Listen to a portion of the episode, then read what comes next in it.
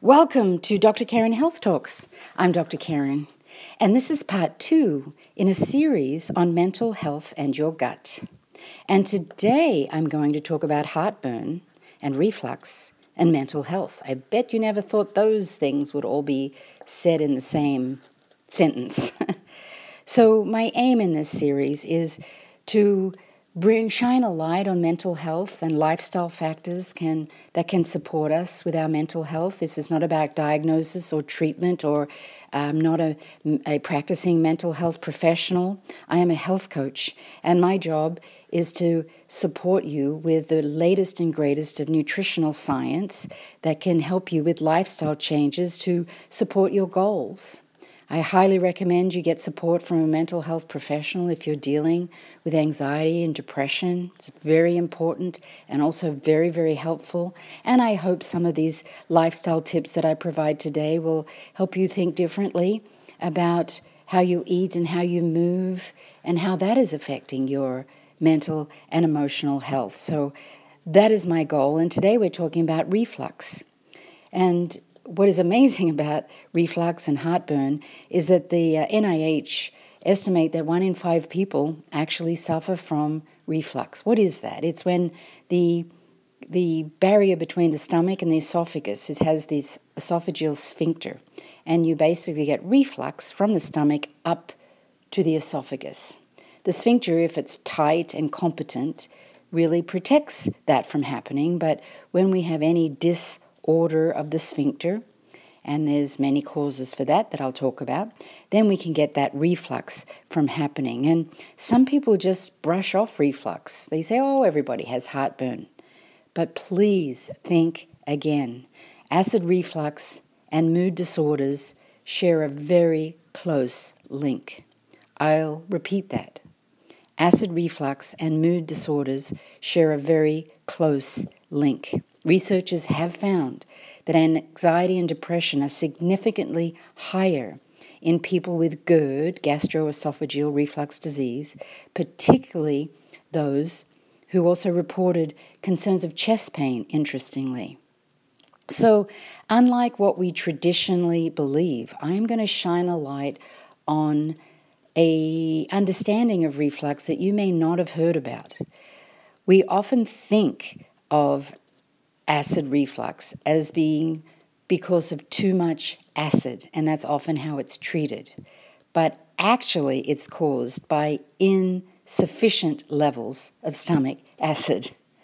And that's what I'm going to explain today. So, many times, conventional treatments for acid reflux, like protein pump inhibitors, PPIs, that are designed to reduce stomach acid, and they do it very effectively, they can actually cause more problems long term. They're only designed to be used one month out of a calendar year, but many people are on these ongoing. So let's have a look at some of the causes of reflux. So, stress is the number one cause.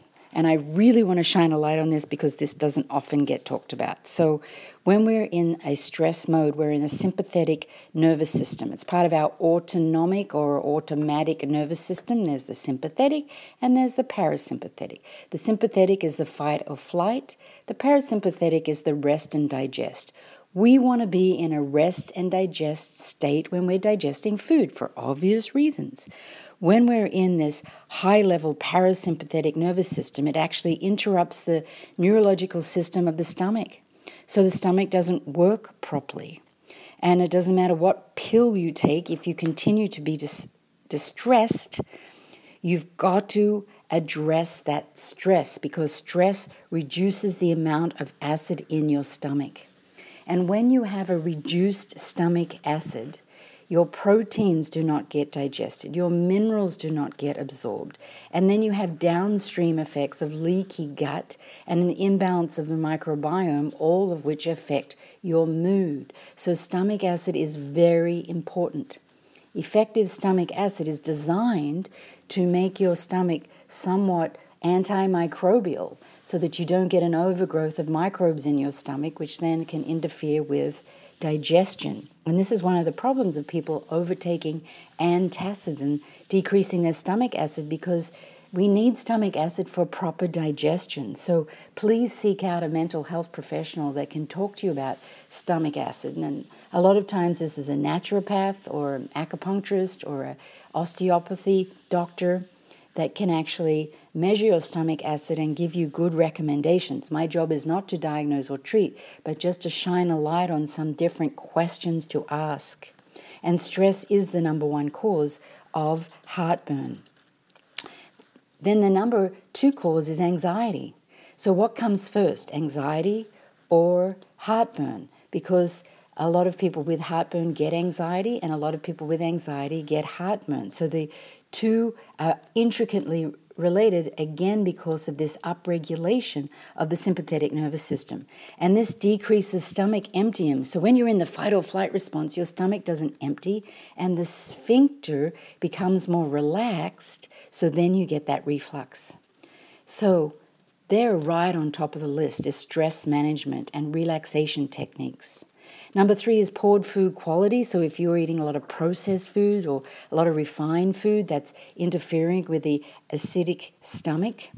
And over use of antacids, we talked about that. Nutrient deficiency, a lot of people are magnesium deficient, and magnesium is needed to stimulate stomach acid release. So you might want to take some magnesium, which also helps you sleep at night if you take it at nighttime. Uh, another cause is micro biome imbalance. So, damage to the gut microbiome can manifest as anxiety and reflux at the same time. And you know how much I love talking about the microbiome. And then there's a thing called H. pylori. You've probably heard about that.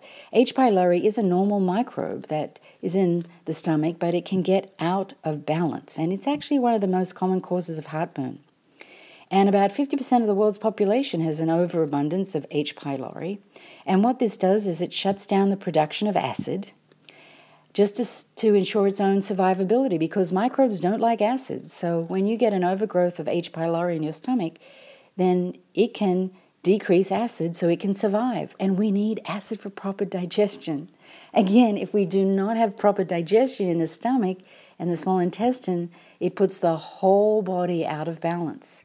And we can't make our neurotransmitters, we can't make our hormones, the microbiome is imbalanced, and then the mood disorders begin.